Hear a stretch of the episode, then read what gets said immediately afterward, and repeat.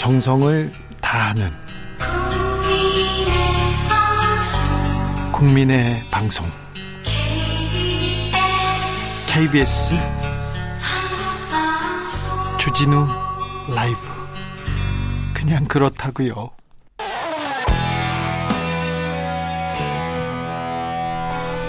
스치기만 해도 똑똑해진다. 드라이브 스루 시사 주진우 라이브.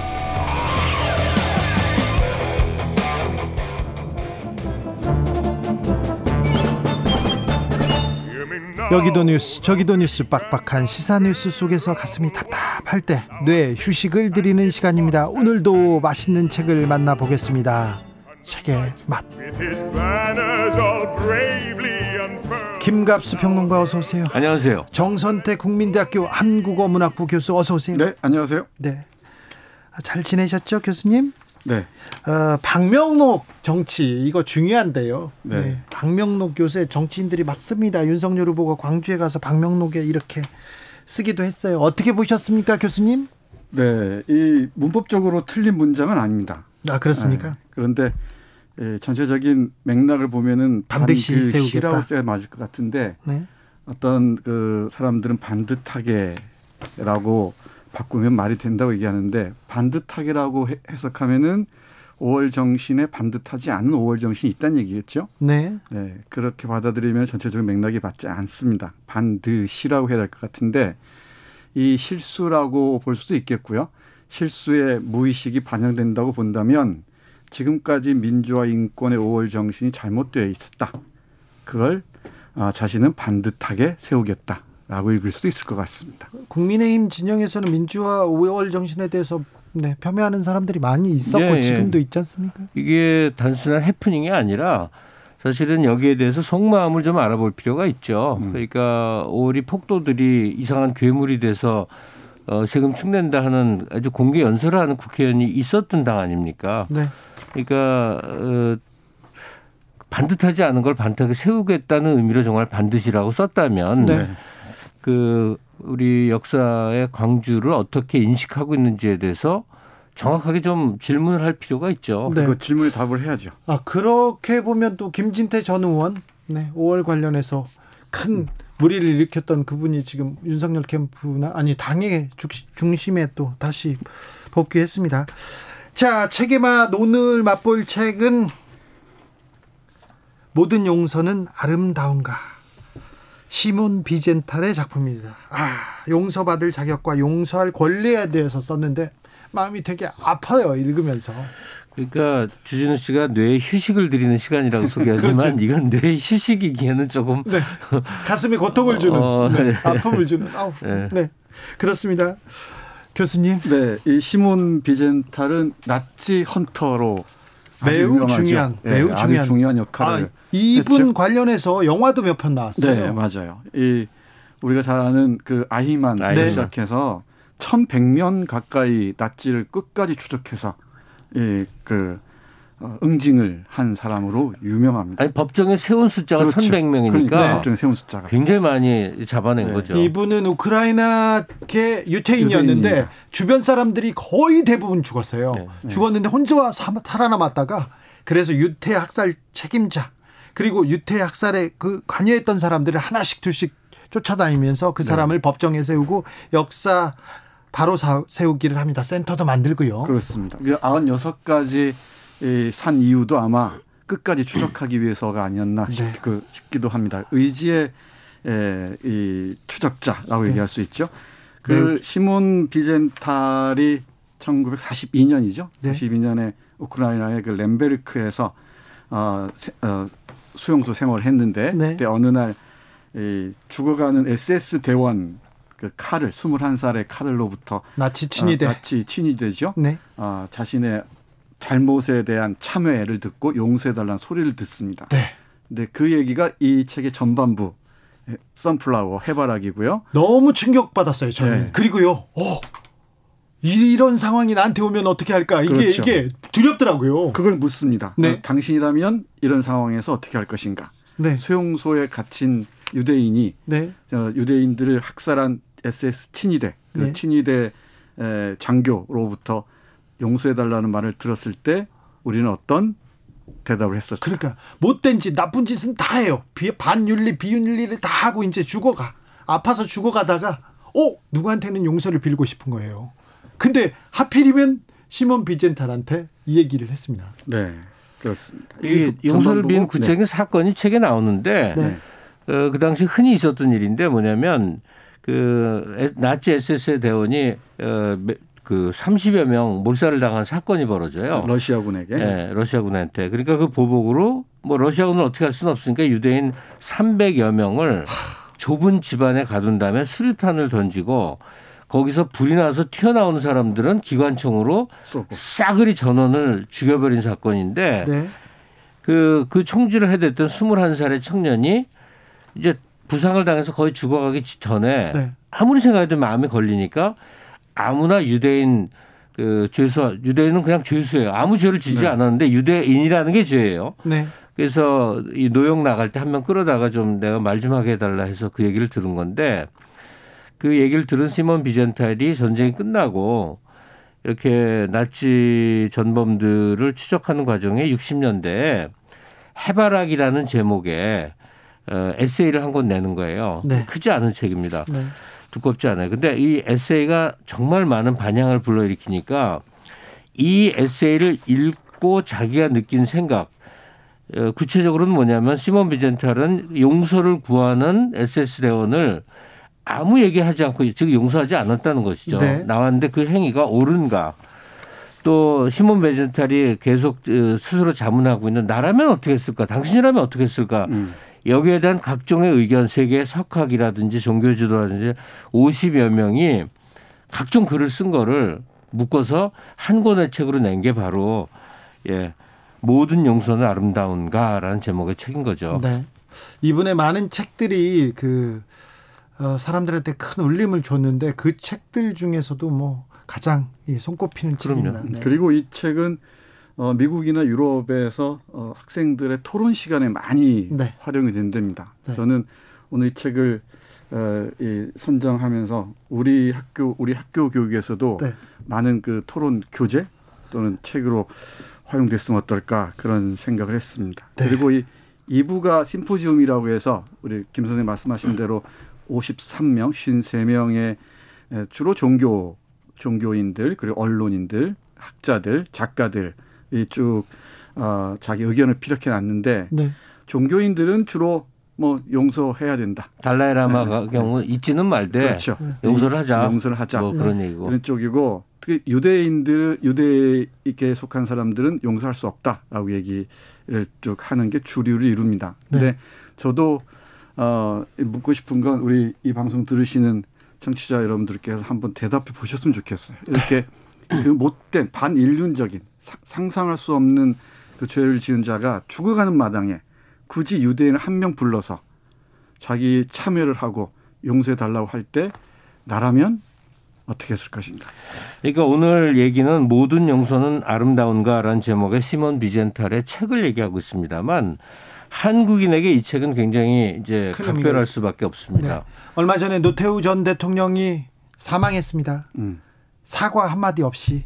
뭐 아니 그 노 전 대통령은 비교적 사죄 표시를 한 쪽이죠. 그래도 직접 안 했고요. 전두환 전 대통령은 아무것도 안 하고. 있습니다. 그리고 다른 분들도 있고요. 지금 또 광주를 두고도 사과에 대한 얘기가 의미가 계속 이렇게 사과와 용서 이걸 어떻게 해야 될지 이게 예, 고민됩니다. 그러니까 우리 근대사에서 크게 한 세 덩어리 정도를 봐야 되는데 하나는 우리 국토를 강제로 침탈해서 온갖 이, 이 착취, 수탈, 강제 노동을 시킨 일본과의 관계에서 우리가 어떤 입장을 취할 것이냐. 네. 그렇죠. 저쪽은 뭐 잘했다고 하는 거고 우리 도와줬다고 말하니 뭐 용서는 바랄 것도 없고 참여하지 않는 사에게 용서는 바랄 것도 없는데 우리 입장이 어떨 것이냐가 하나 있고 해방공간과 6.25까지 이어지는 시기에 벌어진 대량 살상, 양민학살이 있었어요. 네. 음, 뭐 대표적으로 약살. 4.3 같은 경우에는 이 그쓴 음, 유태 상황, 유태인들 상황과 크게 다르지 않거든요. 몇만 명. 삼만명 이상이 마을마다 그냥 집단 학살을 당하는데 내가 그 마을 주민이었다면 이 나치들에 의해서 학살된 유대인들 상황과 크게 다르지 않은 상황을 우리도 겪은 거예요. 네. 그 다음에 이제 5.18 광주로 대표되는 이 독재 권력을 유지하기 위한 국가 폭력으로서의 역사가 있는데 이 가해자들이 아주 그대로 지금도 남아서 권력을 휘두르거나 그와 연관된 사람들이란 말이죠. 그렇죠. 이분은 어떻게 할 것이냐.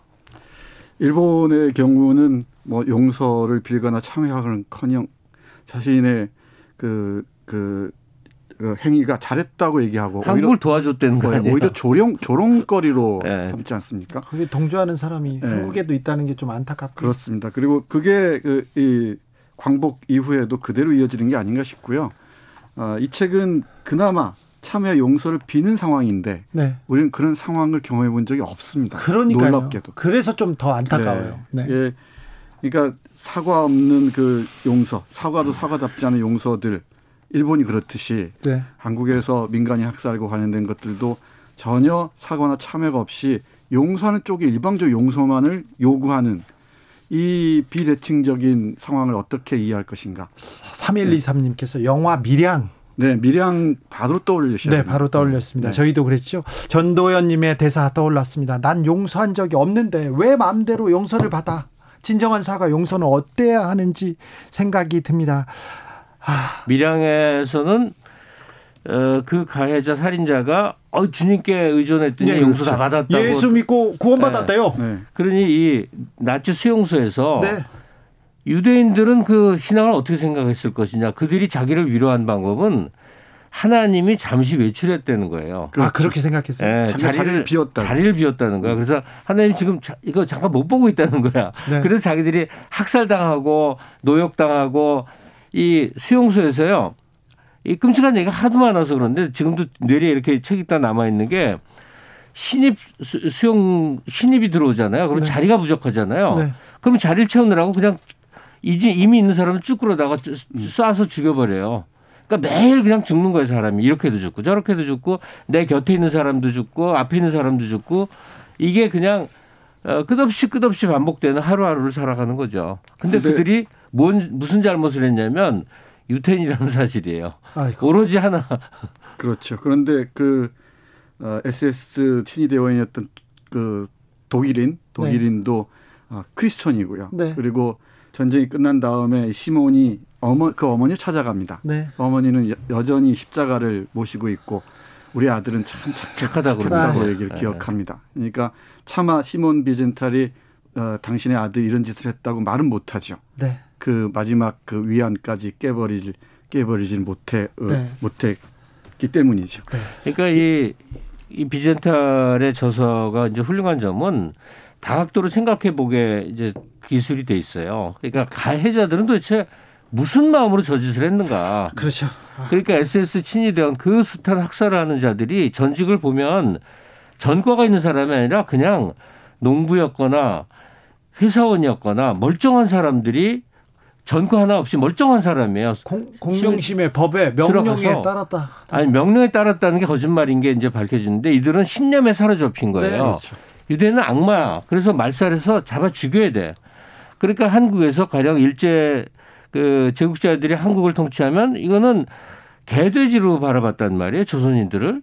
그렇기 때문에 마구 다뤄도 되고 마구 해야 된다는 그들의 신념이 지금까지 이어지는 거고 또 이 해방 이후에 벌어진 대량 학살도 그 상대방을 사람으로 본 게 아닌데 사람으로 보지 않게끔 한 어떤 신념이 주어지는 과정이 우리에겐 좀 연구 사- 이 대상인 거죠. 2919님께서 용서는 마음의 평화를 가져온다고 했습니다. 죽음 앞에서 참회는 진정이겠지요. 이렇게 얘기합니다. MK님 진정성이 있어 보이지 않습니다. 본인의 이기심으로밖에 안 보입니다. 해를 받은 가족이나 관련된 친구를 찾는 최소한의 행위도 없이 아무 유대인에게나 용서를 빈다니 어이없습니다. 이렇게 네. 얘기합니다. 네. 이배구님께서는 우리의 민주주의가 앞으로 용서받을 일을 만들지 않을 것이라는 생각이 스칩니다. 아까 이창동 감독의 밀양 얘기가 나와서 생각이 잠깐 드는데요.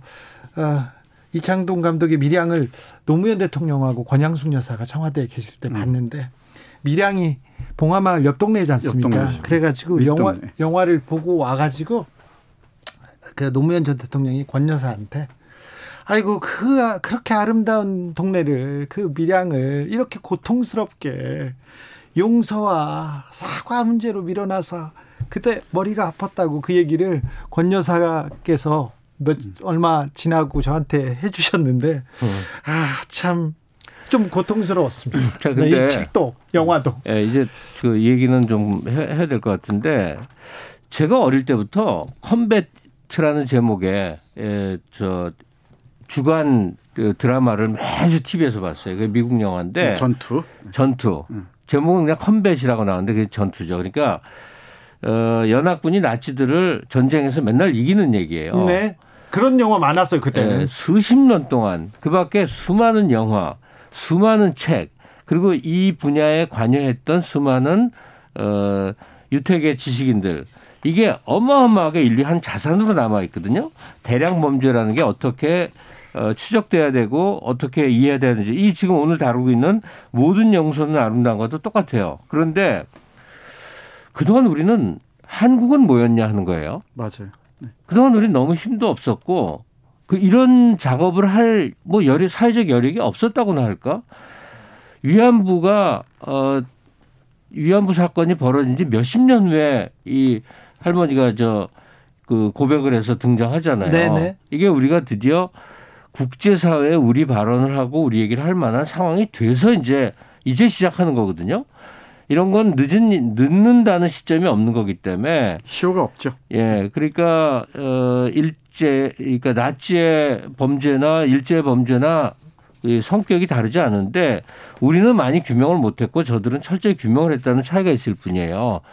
그러니까 일제 만행에 대해서 우리가 좀 더 철저히 사회적 역량을 동원해서 수많은 자료화 시키는 거 필요하고 거기에 대해서 좀 더 열정을 바치는 게 우리 한국 사회가 한 단계 더 성장하는 과정일 거라고 생각이 들어요. 네. 그리고 이 책의 뒷부분에서 꼭 기억할 문장이 있는데요. 네. 어, 프리모 레비의 말도 훌륭하지만 네. 허버트 마르쿠제라는 그 유명한 철학자가 한 말이 있습니다.